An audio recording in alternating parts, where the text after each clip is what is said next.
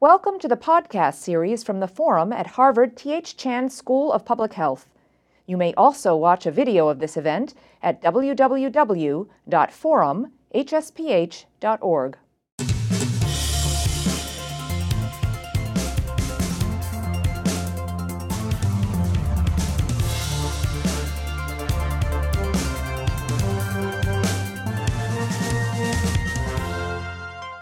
Welcome to today's forum. I'm Joe Neal. I'll be your moderator today.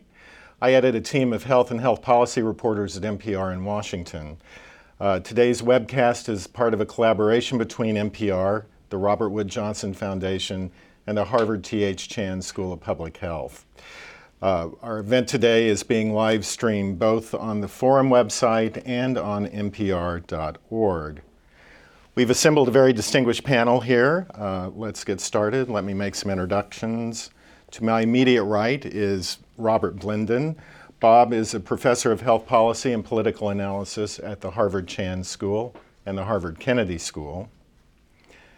Benjamin Summers is assistant professor of health policy and economics at the Harvard Chan School.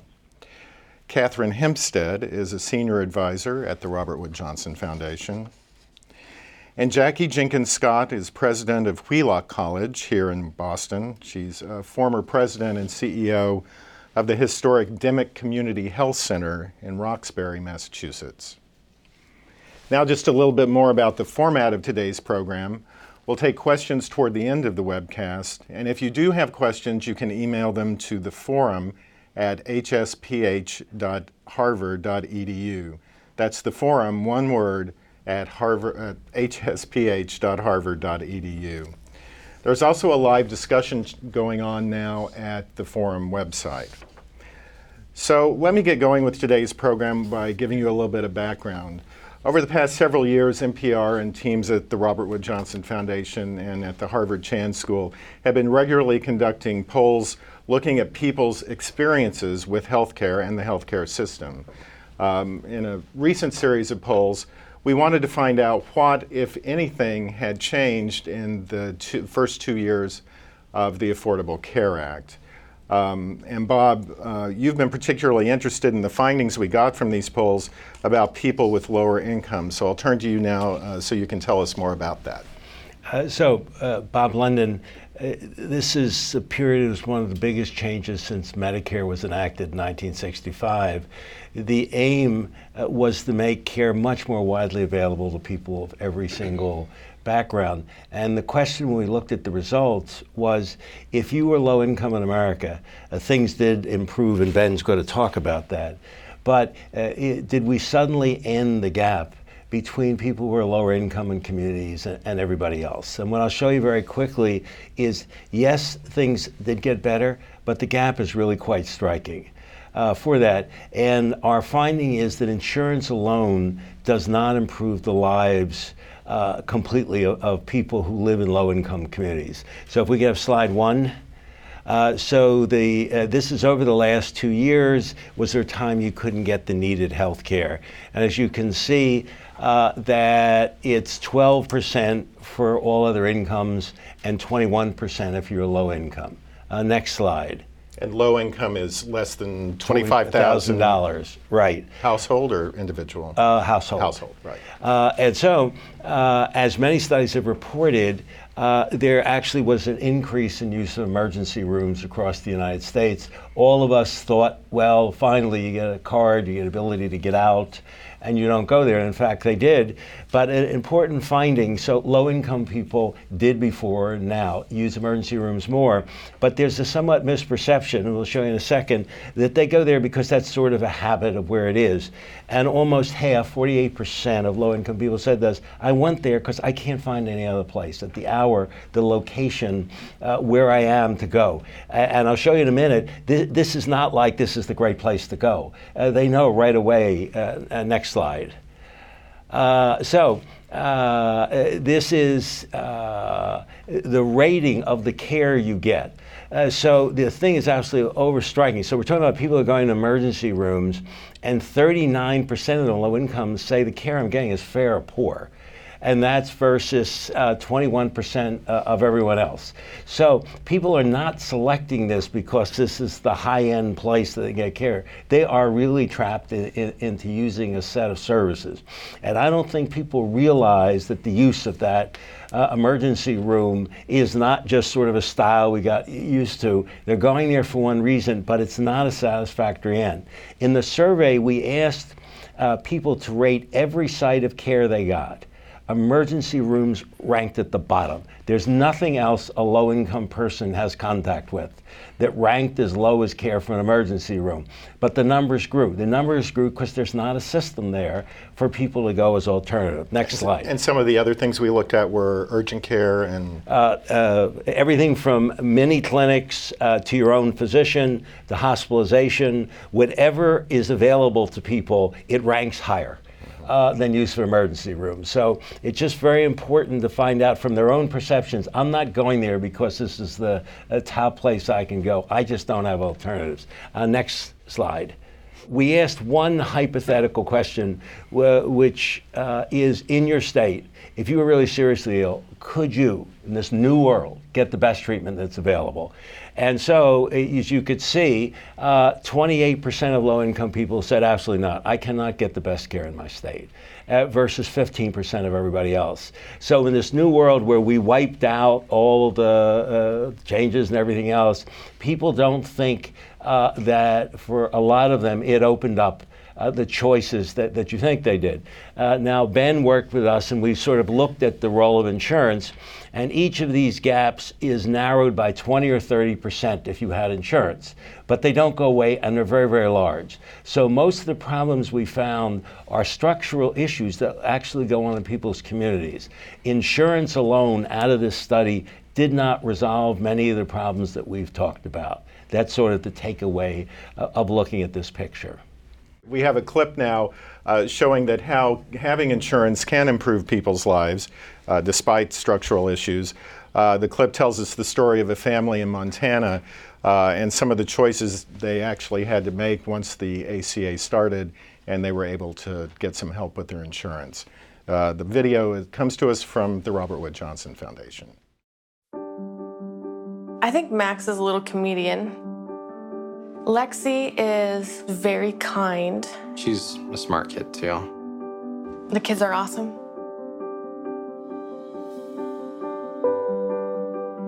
It was hard to have a family with kids and not being able to afford health insurance.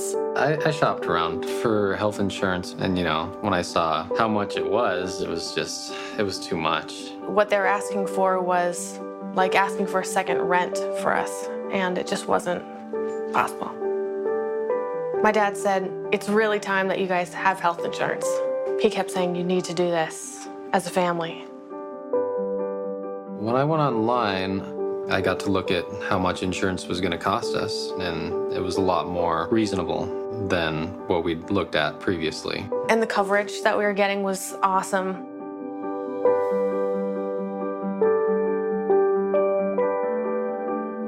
Getting insurance was part of being good parents. For people that say they can't afford insurance, I tell them that we were in the same boat. But then I, I checked it out online, and, you know, I looked at the subsidy that you can get, you know, depending on your income, and that can really help. Because of the financial help, we can't afford health insurance. Now that we have health insurance, we can move towards other goals like buying a house or having another baby. Insurance is so important for a family to have because things happen. When I was able to go to the doctor now with the insurance card, I felt really secure and relieved that we could do this as a family and that we're going to be there for our children. Now, Ben, uh, we saw in that video how having health insurance uh, can make things uh, better and can make a difference. You study this area extensively. Tell us more about what your research says. Well, uh, in some, some of the work that, that I've worked uh, par- uh, participated in, as, long, as well as uh, several other researchers have been writing related to the Affordable Care Act, the evidence is building that the law has made a real positive impact on coverage and then access to care for millions of Americans. Um, so estimates are, are that over twenty million Americans have gained insurance uh, under the Affordable Care Act through a combination of Medicaid and, and private insurance offered through these marketplaces. And not only is it coverage, it, it translates into benefits that we've shown uh, increased access to primary care. More people say they can get uh, prescription medications that they need. Um, we also see that people are better able to afford care and not putting things off, and, and are even starting to, re- to report trends moving in the right direction of feeling better about their overall health. Uh, we also did some work where we assessed whether it matters the type of coverage someone gets. And uh, in, in work with Bob and others here at Harvard, we assessed uh, states that were giving people Medicaid uh, versus a, a more experimental approach in Arkansas and other states where they used Medicaid money to buy people private insurance. Uh, and what we found was that both models were really effective at getting people's care more affordable, um, at helping people with chronic conditions get regular care for those for those diseases, um, for getting people into primary care and better access to, to medications. And it actually turned out not to matter so so much whether it was private or public. The big difference was, did you have any coverage at all? And there were just big benefits from going from uninsured to having coverage. Now that said, there are these remaining barriers and remaining disparities, and uh, they're there whether you look by income um, and you compare lower or higher income families or lower income, higher income uh, areas of a state. And they're also there when you look by race and ethnicity. We have long-standing disparities based on race and ethnicity. And in some of the work that, that I uh, participated in before the A C A, uh, we looked and found giving people coverage actually improves survival. Um, in Massachusetts, uh, in the two thousand six health reform that became the model for the A C A, and also in some large Medicaid expansions in states in the early two thousands, we found getting coverage reduced mortality rates at a population level, and interestingly did so to a greater extent for groups that had traditionally had worse uh, outcomes. So greater gains in survival for racial and ethnic minorities and for people in lower income na- uh, areas. But as Bob said, that gap doesn't close entirely. And in fact, our estimates suggest that maybe you can close twenty, thirty, forty percent of those gaps in survival by giving, uh, by creating universal coverage, especially for lower income populations. But that means there's a big gap left that uh, is a bi- is really needs to be a focus of public health work mm-hmm. to try to improve how we provide care and ultimately the health outcomes that people in these communities experience. Well, thank you. The, then let's turn to Kathy Hem- Hempstead. Uh, there are various e- estimates out there. Ben said twenty million had gained uh, coverage under the A C A, either through Medicaid or through uh, the private insurance uh, exchanges. Uh, and there's a consensus that about ten percent remain uninsured. Mm-hmm. Um, what do we need to do to get those ten percent insured if universal access is the goal?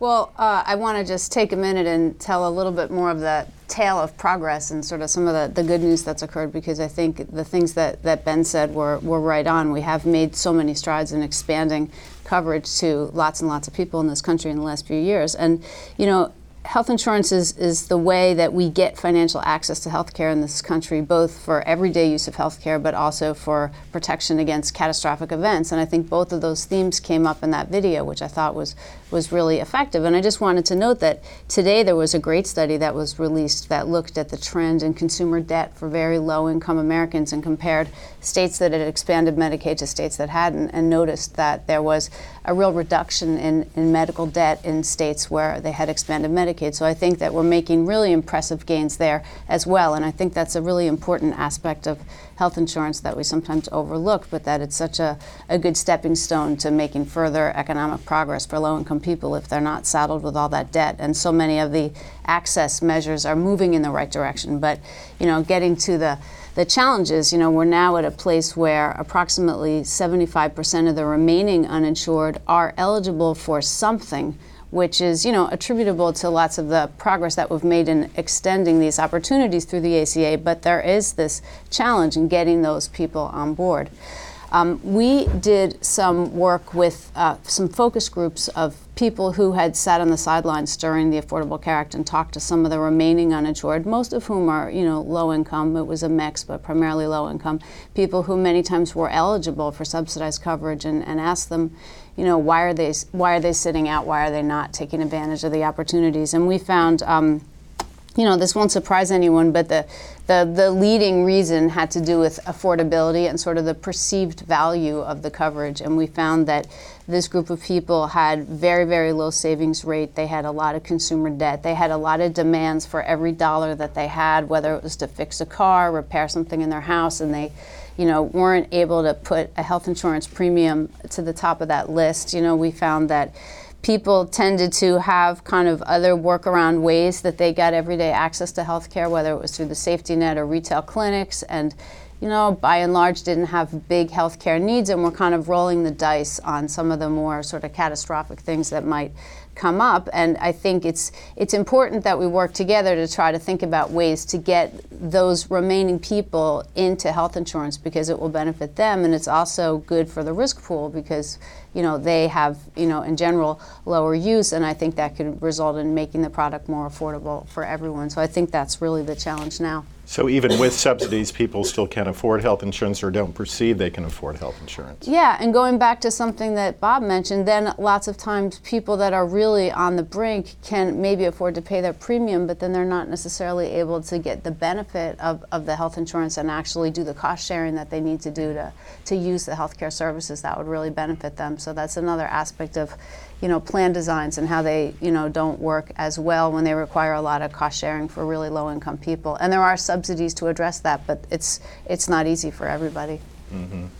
um, Jackie Jenkins Scott, um, you've dealt a lot with the barriers to healthcare um, in your work at the Dimock Community Health Center here in Boston. Uh, been we're there for twenty years. Um, you've seen that it's um, more about getting just just getting insurance, but also um, some of the social factors involved uh, in, in getting people into the system, like Kathy sure. just said. Sure. Can you talk and, about that? And one of the things that both Kathy and, and Ben talked about in terms of access is, uh, is something as simple as co-pays.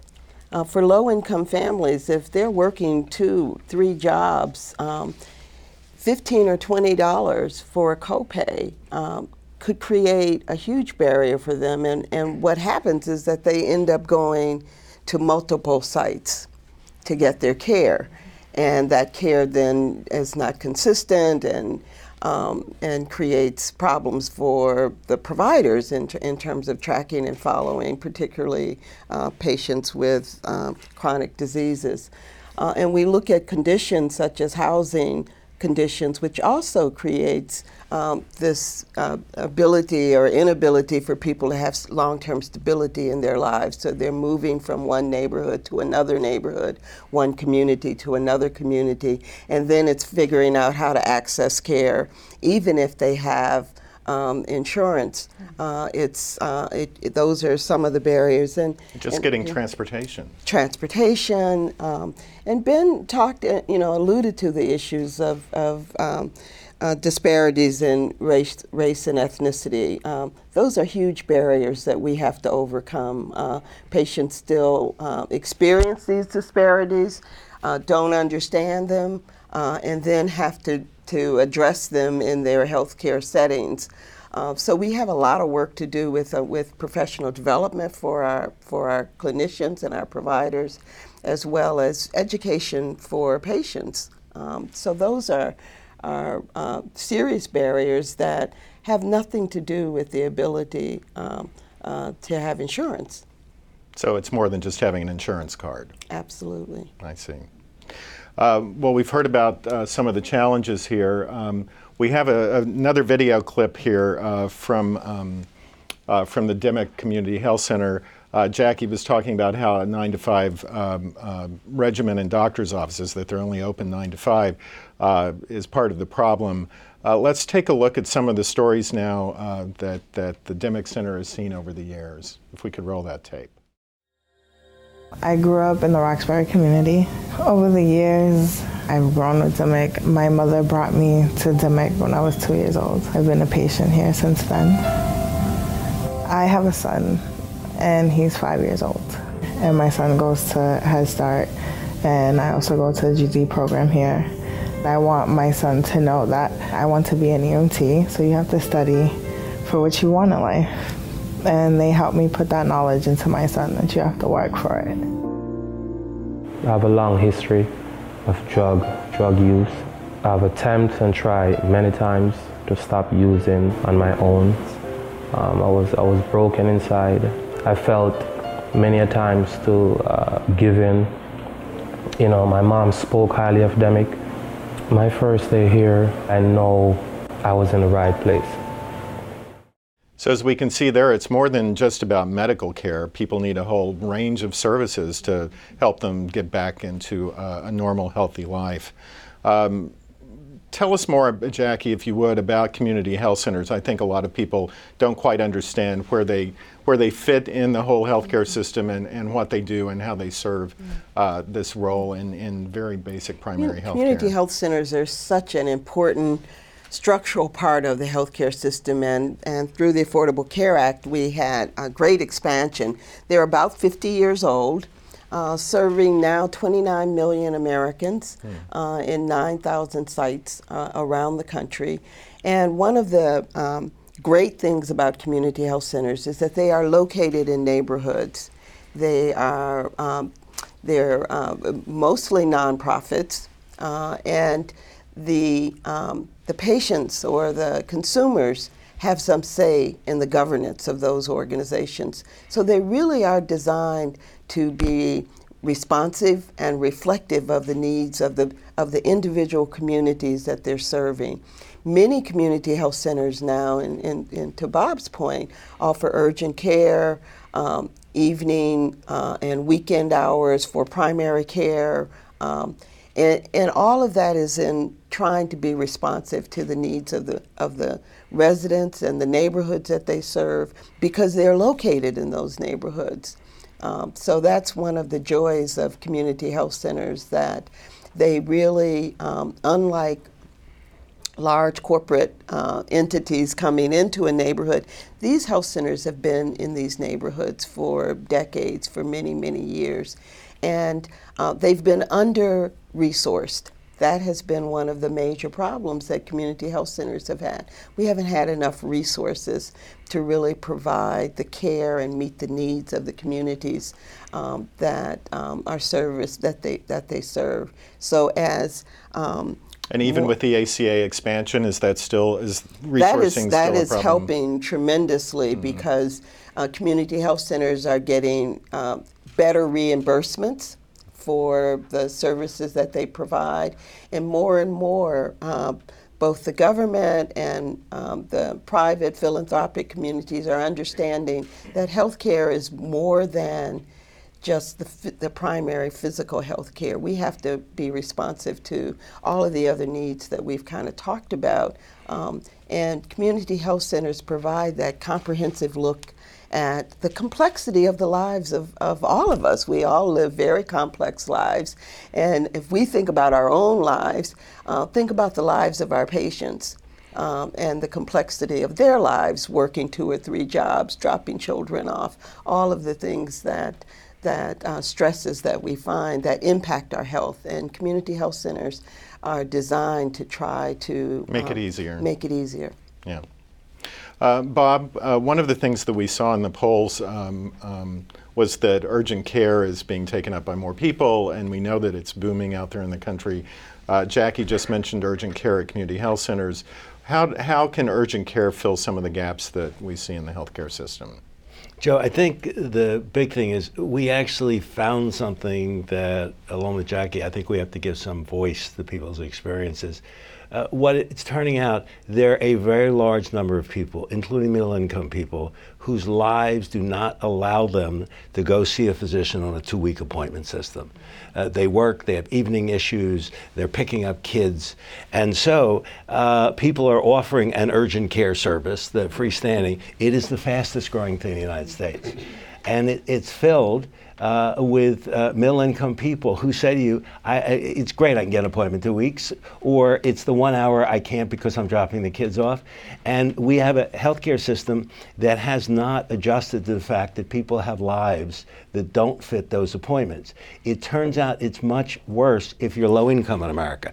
That is, you're struggling to put all these other things together, and then basically, I need it at six thirty, or I could get there early in the morning. And the only place that'll they'll take you as an emergency room. So uh, essentially, the development of services, and what happens is, if you don't have a community health center, there is no generally urgent care program in a lot of communities that suddenly got insurance coverage. But what's really, if you step back, so many people talk about, oh, they just go to the emergency room because they're they're not sensible, they're going there a physician. No, the system that we interview people about doesn't realize that people have hours and weekends that they can't go and they need care. And so if we're really going to make lives w- work better, we need resources where they are there, and it has to be uh, building off community health centers, the urgent care. But the critical thing is you can get your care around the life that you're now forced to, to lead, not on an appointment system for it. And what was striking is uh, Joe's reporters kept wanting to say this is only a low-income phenomena. No, it's a phenomenon of middle-income people, but it's a lot worse among low-income communities, that they can't make their lives work to when somebody offers you an appointment. And that's the resources we have to think about here. People have a right to have, when they need care in their lives, a way that a system responds to that. And it was so dramatic. So these things are the fastest growing thing in healthcare, but they're responding to what's happening to people's lives. So would having, um, uh, does, me- I, let me ask a question. Um, d- d- does Medicaid cover urgent care in most states? I don't actually know the answer to that question.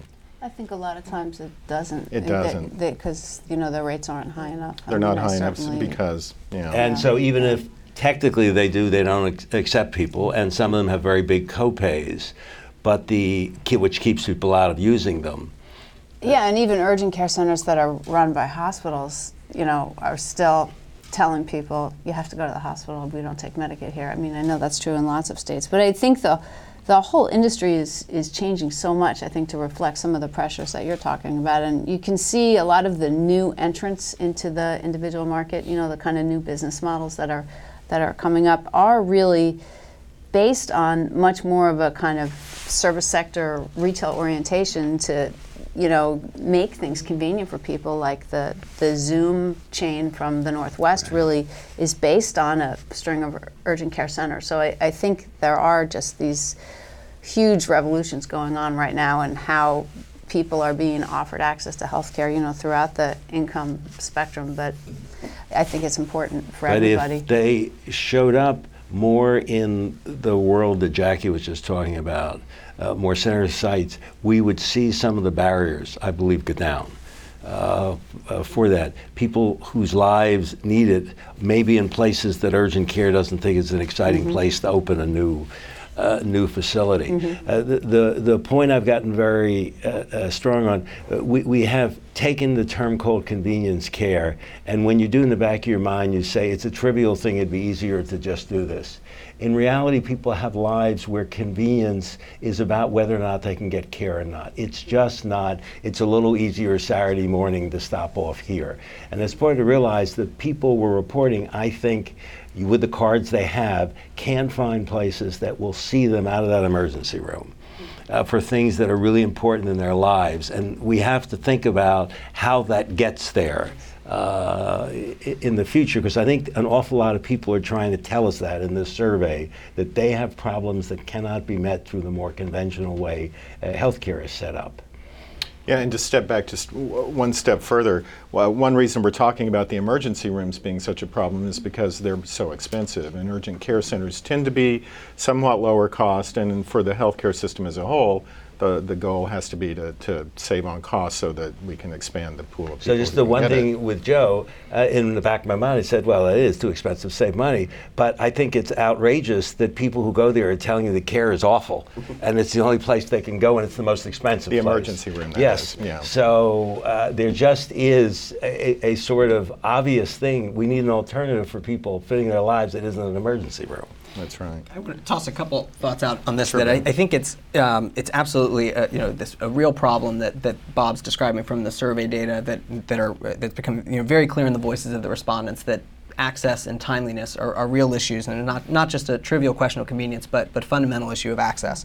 I think that the proper policy solution is less clear. Uh, we are seeing this increase in these urgent care centers. The evidence yet that this is particularly effective care is mixed. Right. Um, there's some evidence that people are using more urgent care, but it actually doesn't offset what they do elsewhere. That they essentially are taking advantage of this opportunity to get care that they want, but it doesn't necessarily produce savings. And there's also a great deal of focus on the emergency department, but it is at most five to ten percent of healthcare spending. Um, you could drive down all the emergency room spending and you haven't fixed the cost problem in the U S healthcare system, and I think sometimes that perspective is, is, um, is lacking. But other approaches that are also worth considering are improvements to the way we deliver primary care. Um, and Jackie talked about what uh, some of the qualified health centers do. Um, I work at a community health center. We offer evening hours. We have a Saturday clinic.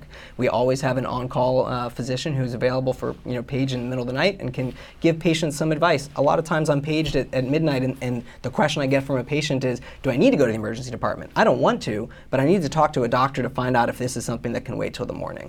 And so providing more comprehensive care that isn't limited to face-to-face appointments nine to five mm-hmm. is really valuable, and things like the patient-centered medical home and community health center models are promising and may, may be uh, just as important, if not more important, than some of the, um, the pop-up clinics that, that are, are, are certainly proliferating, but I think the evidence is still out as to how good or bad a thing this is for, for overall healthcare access. Kathy? And certainly, you know, we have to think about consistency and having a, a medical home for a patient where the providers really get to know that patient and that patient's family. And um, one of the, the beauties about community health centers is that they have followed patients for decades, as, as we saw in the short video. Uh, we shouldn't underestimate the importance and the value of that um, in terms of really reducing long-term um, healthcare costs and, and problems for, for patients and their families. I would just throw out that, you know, yeah, I think that's a really good point that Ben made, is when you lower barriers to access in a way, if people use it as more of a complement than a substitute, you can end up sort of increasing utilization and, and increasing costs. And I think there's a, a great value to having places where there's a lot of coordination of services, like the community health centers that, that Jackie talked about, or this comprehensive primary care clinic.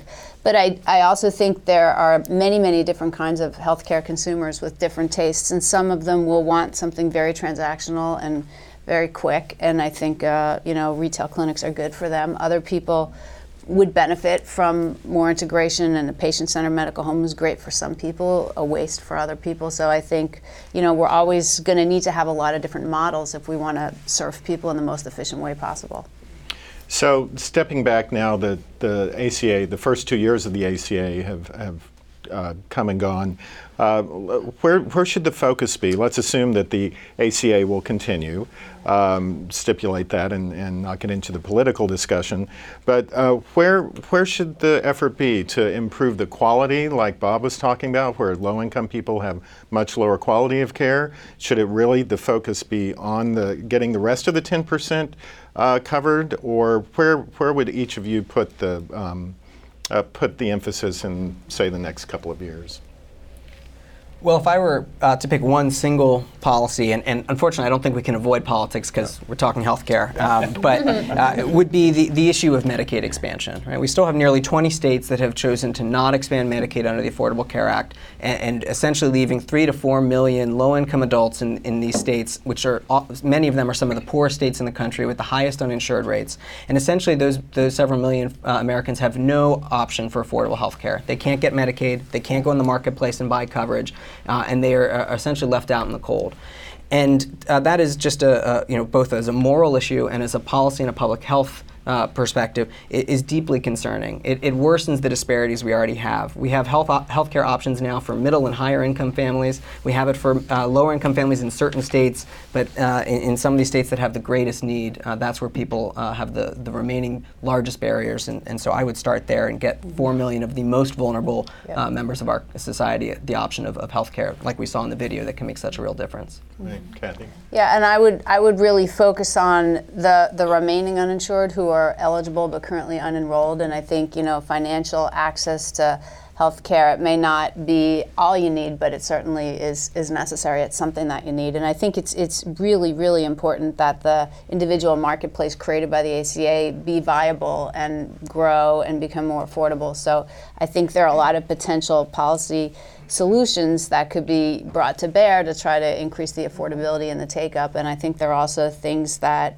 you know, the, the carrier side is trying and can try to, to put a product before people that seems more valuable to them. And I think also people are kind of adjusting, and, you know, that's a new ideology to sort of, you know, really have health insurance and buy it for yourself. So I think the market needs a little bit more time and some, you know, maybe some policy interventions to grow and, and thrive. But I think that that's just a fundamental thing that we all should prioritize. Right. And now we've seen just in, in this week that UnitedHealthcare is pulling out of several markets, um, so that the insurance industry is going through this whole churn of of whether they will be able to offer. And, and many people are being left with only one or two options on the insurance exchanges when it comes to the insurance company. So uh, do you have a view on this, this lessening of competition on the exchanges? Is this a good thing or a bad thing? Well, I do think there's a lot of reinvention going on by the carriers. I mean, I think that, to me, it was very significant that United decided to keep its Harkin product in the Georgia market, which is kind of a, a new style approach that is much more, you know, integration of providers and payers and these clinics where there's no cost sharing if you, you know, get care in these in these clinics. And they, you know, they have a lot of attributes that remind me a little bit of the community health centers. They, you know, they have a much more retail kind of appearance. But they're but, funded through private the private insurance exchange. Yeah, yeah, absolutely. But I think that I think that the carriers are learning that just taking their employer-sponsored insurance product and trying to sell it directly to consumers is not bringing in everybody that they want to bring into the market. So so I do think that there is a lot of uh, transformation going on in the market, and I'm, I'm hoping that it's going to result in a set of products that are going to bring more people into the market, because that's what's really needed. So I don't think that news is is all bad. I like to think of it more as kind of a reinvention, you know, and maybe the beginning of a new stage where we see a lot of innovative new kinds of health insurance products being put out there. And our new policies, I mean, do you think that will require some action by legislatures or, or the Congress? Well, I think there's been a lot of um, uh, a lot of points have been raised about the importance of maybe regulating special enrollment periods more tightly and doing more to ensure that there's a little bit more continuity in terms of, you know, the, the enrollment issue. And I think that's something C M S is taking very seriously and has responded to. I think there are, there are other things that can be done. And I think there are ways that states could experiment, you know, if, if they were given a little freer rein with some of the waivers that are potentially out there. Mm-hmm.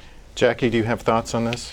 Well, I agree with both um, Ben and Kathy, um, and, and once we get beyond, uh, particularly the affordability issues for our lowest income people who are insured, I think that we, we have to really start thinking about better coordination and better support uh, for comprehensive care beyond that, so that we can keep, you know, move more towards prevention and keeping people out of the health system um, as a whole is certainly in, in our highest cost uh, parts of the health system. So, but that's, you know, coming down the road, um, mm-hmm. if we can make sure that um, we can expand so that everybody has access to care, that's uh, certainly our, should be our number one priority.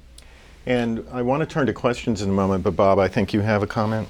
Yes. Uh, so uh, when you look at the survey data, uh, there's a, a policy that's rarely discussed anymore that would incredibly help people. In the first two years of the A C A, uh, Congress required, got the law required, that Medicaid paid doctors at the same rate as Medicare. That was never renewed after two years. And so uh, it isn't. And so uh, many, including Massachusetts, has dropped the rates of what they're paying. And so when we're interviewing people who have a card who can't get something, part of it has to do, it's like urgent care. Why shouldn't my card get me seen in an urgent care center? If I go to this private group, why won't they see me? They won't see me because the rates are substantially lower. So w- we have to reach a point that if we just keep adding Medicaid, and it cannot get you into a whole series of resources, we're still going to be reporting people who say they can't find care in their emergency rooms for it. And this is actually a policy decision. Congress did not redu- renew uh, the two-year extension uh, of the Medicaid match for, for primary care. And that would also affect the financial side of uh, community health centers. They would get higher level payments, as they did. But when you people tell you they have insurance and they can't get care, part of it is people won't take that card. And we don't realize, and that's what the conservatives often argue, well, it doesn't get the same uh, uh, take up. It doesn't, because it doesn't pay the same. But equity requires that when I show up with a card, people don't turn me down because I have that card. And that's an issue I think, if we want to have this picture look differently, has to be dealt with, as well as expanding more people who have a Medicaid card. All right. Um, Lisa Mirowitz is here now to, uh, to help me field the questions, and I think we have a question from online first. Right, we do. We have a couple of questions, and a number of them are about the community health center model. Um, so I'll take this one. What is the potential for community health centers to become more like medical homes, where Americans with low incomes can receive more comprehensive care?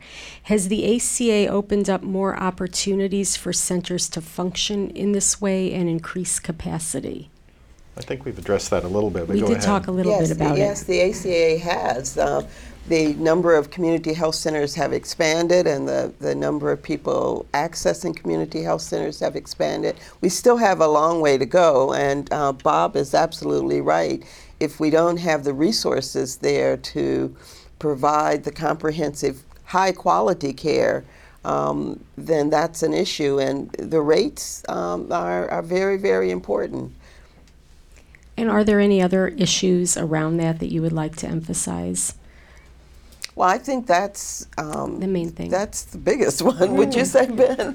One of the big, uh, one I mean, of the largest. I, you know, one of the, the challenges is that, you know, when you think about, as someone who works at community health center, I obviously think uh, very highly of them, and uh, is that it, you know it's it's hard to to r- rapidly ramp up the number of community health centers, right? You have to build them, and um, you know, twenty-nine million is a huge footprint in, in terms of providing care to vulnerable populations. But when we talk about, you know, a program like Medicaid, there's seventy million people in Medicaid, and we're talking another thirty million who are uninsured. So the bulk of care to low-income people actually gets provided by private practice providers, by uh, you know, private practice physicians, by private hospitals. You know, safety net providers play a key role in certain communities and provide disproportionate amounts of that care. But fundamentally, we still have a largely private provision of health care, and that's true if you're low income as well. And while I think the issues Bob raises are, are absolutely important to think about these payment rates, at the same time, we know from all of the studies of previous expansions of Medicaid, despite that disparity in, in the number of doctors taking Medicaid, when you give people that card, they do get better access. They do f- find themselves more likely to, to have a primary care provider. They do get more medications. Um, and you know, there, there actually seem to be some potential disparities left on the specialty side that weren't addressed in the A C A, but overall, Um, you know, the gap between private and, and Medicaid is not is not trivial, but the gap between those and not having any coverage is down here. And so we have to keep that in perspective. And I think sometimes, for political reasons, there's a nihilistic argument that goes, Medicaid may not be quite as good, so we shouldn't do it at all. And I think that yeah. does a gross disservice yeah, right. to millions of people. Yeah. All right. That's Another a great point. Thank you. From online? Um, we've had some questions about mini clinics. What do you think about the role and impact of mini clinics in drugstores as a way for low-income Americans to access care? Is there any data on how they are used by various income groups and how people rate the quality of care? So we we asked about both, and uh, there are a couple of studies, and our, our findings aren't identical to the study. So the, the majority of people in our survey who use mini clinics, number one is, is immunizations uh, uh, for this. So I saw a recent study, and they barely mentioned that immunizations were important, and that is a, a really big issue. And then it's it's various treatments, minor illnesses, uh, the school. Uh, various uh, school exams, school yeah. exams for it. It's pretty low key in, in terms of what it is, uh, but uh, convenience is number one. And and again, compared to emergency rooms, uh, many clinics in our survey are A plus. I'm not going to argue that people loved it, uh, but the ratings are dramatically higher uh, uh, for that. But the fastest growing thing, it's just that we see it when we go, go to Walgreens or C V S or something, are these urgent care centers, where they are, are they grow, were the most growing thing uh, for that. But there is an absolute uh, uh, uh, growth side, and a, a point that Kathy made, if you do a lot of surveys of, of people, and when you're in the professional side, it's hard to say this, uh, people have different needs. So not everybody's actually going to select the medical home, I'm sorry. Uh, they don't see the need for all the surrounding continuity. They have a problem with their child or lifer, and they want someplace that can be seen, and it's in conjunction with what they're doing. So we're likely to see a, a lot of different lifestyles about how people use healthcare. At one end, I want ten years of being followed. At the other, I want to get my three kids uh, a, a vaccine, and one of them has some minor problem, and I like to get them seen. And the same person yeah. could at different times want right. want both. You know, I, I don't think there's one way to deliver healthcare. Yeah. yeah, it's a different stage of life where yeah. what your health condition is. Do we have any audience oh. questions? Any questions? If we don't, I'll continue with the questions from oh, online. There's oh. one in the front. Sorry. Thank you. Um, so we have talked about how important health insurance is, and there's clearly a lot of work to be done in terms of improving the coverage rate for low-income adults in the United States. But if we know that in getting people covered by insurance, whether public or private, still doesn't narrow the mortality gap, I guess I'm wondering, what is the next frontier? When we know that so much of the disparity between whether people die prematurely um, because of their income, even though they live next to each other, they live in the same city or the same county or the same state, isn't necessarily um, completely solved by insurance coverage, what next? Who wants to take a stab at that? I can start. Okay. Uh, it's it's a great question, and and I think the the wording's important. I think you hit on it, which is that that insurance does matter, but it doesn't fix the majority of the gap. And so you know, so first off, why do we spend so much time then talking about coverage? Why do we have a panel that we're you know doing a lot of this, and why do I spend most of my career working on it? Well, I think part of it is is as politically contentious uh, and as difficult as the process around the Affordable Care Act has been. Giving people coverage is actually pretty simple as a policy matter. It's fairly straightforward to expand eligibility for a program, uh, to give people the option of buying uh, tax credits to buy insurance.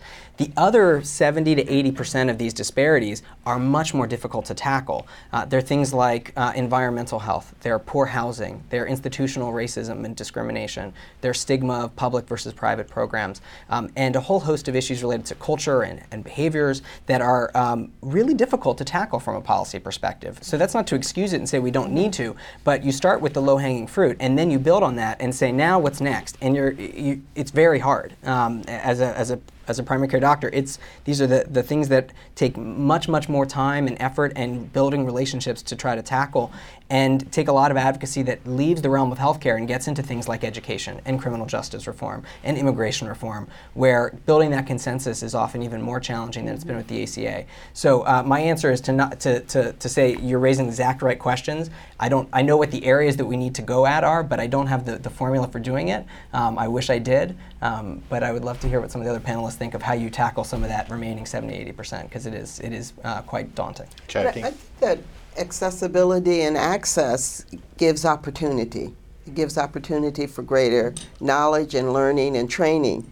So if you never see a patient of color, and if now this patient of color has insurance, it has access, then Ben as a physician is going to hopefully learn a lot. He's, you know, going to have a different perception of what it is to deal with this patient, to treat this patient, his or her family. So I think, you know, tackling this issue of access opens the door for us to look at all the other issues.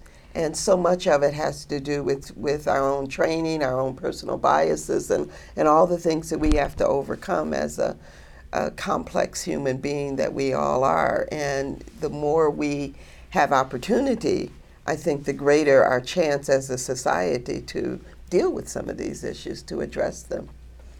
I would just add, you know, to the extent to which so many disparities in health have to do with income inequality, expanding coverage is an important way of redistributing income to a certain extent. I mean, it doesn't doesn't completely do the job, but it, it really has a big impact on people's sort of, you know, financial health and their, you know, lack of exposure to debt then, so it can make an important contribution that way. And also, I think, you know, to the extent to which getting into contact with the healthcare system can give people opportunities to learn more about ways that they can stay healthy and have some of the conversations that Jackie's talking about, I think it's it's an important component of a way to address that, but it's certainly not the only thing. Yeah, that connection to the health system to just get in the door and learn more about how to be healthy. Mm-hmm. Very important. And coverage is a powerful leverage for other policy approaches. So we see the Centers for Medicare and Medicaid Services now are encouraging programs that look at social uh, determinants of health, and programs that, that go beyond just whether or not you can see a provider, but look at things like housing, look at things like uh, you know, food insecurity, um, and transitions between homelessness or uh, from the criminal justice system back into the community. So these are programs that um, by having the funding mechanism in place through Medicaid and, and other health insurance programs, now policymakers can broaden that lens and say we have to be more comprehensive in how we think about improving um, health for, for uh, populations that have traditionally suffered from these disparities. Bob? Uh, so uh, just taking uh, Ben's point, so many of these other areas will be very politically controversial. So looking at the evidence, the one where I personally would focus on has to do with public education. People may not realize this, but the gaps have actually widened in this country for low-income Uh, youngsters with their families, and much of what gives people the skills to ju- make judgments about food they eat and exercise and it comes out of an educational system. And the gaps are really wide, and the reason why I focus on that is at least on the surface we actually have an agreement as a country to do something about public education. It's the one thing where actually almost every state constitution says youngsters should be treated the same regardless of their income.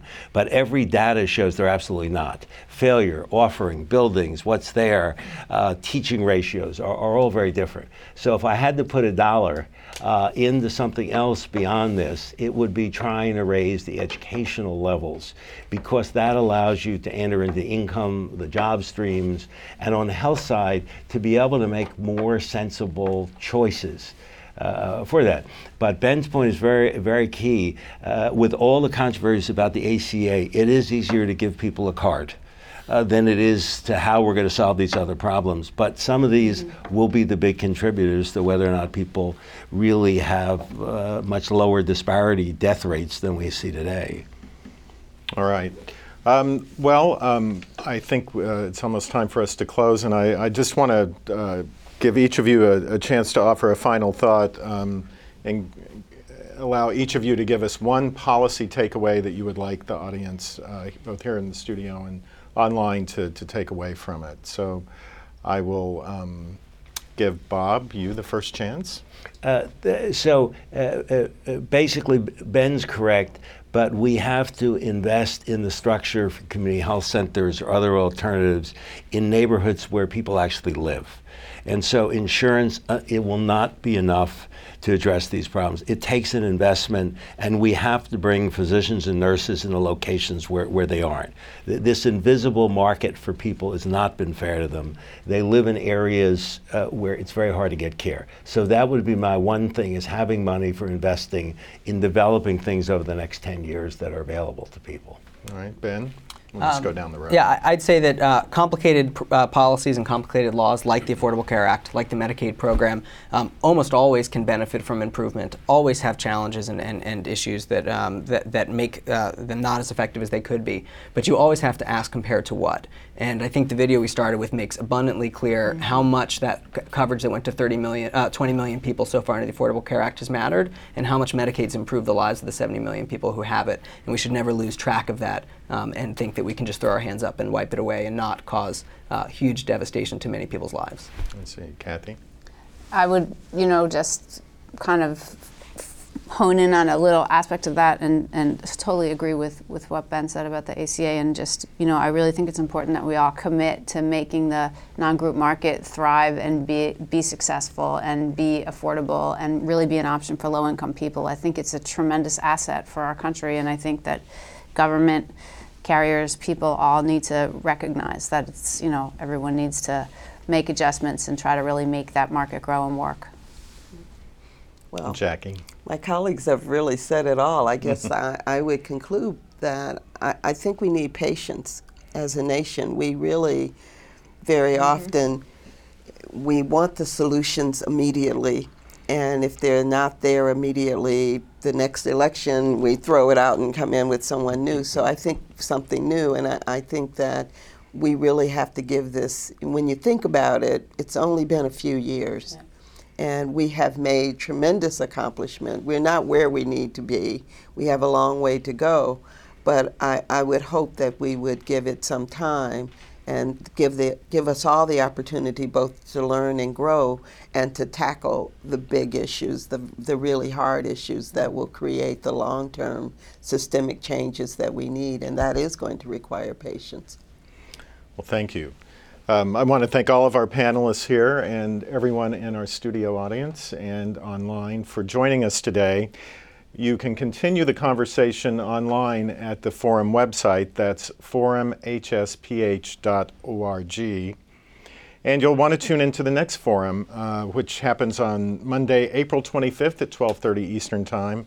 That will be about public health perspectives on building resilience in an age of terrorism. Light subject. Thank you very much. This has been a production of the Forum at Harvard T H. Chan School of Public Health. You can find the complete video of this event and post your comments at w w w dot forum h s p h dot org. Thank you for sharing the Forum.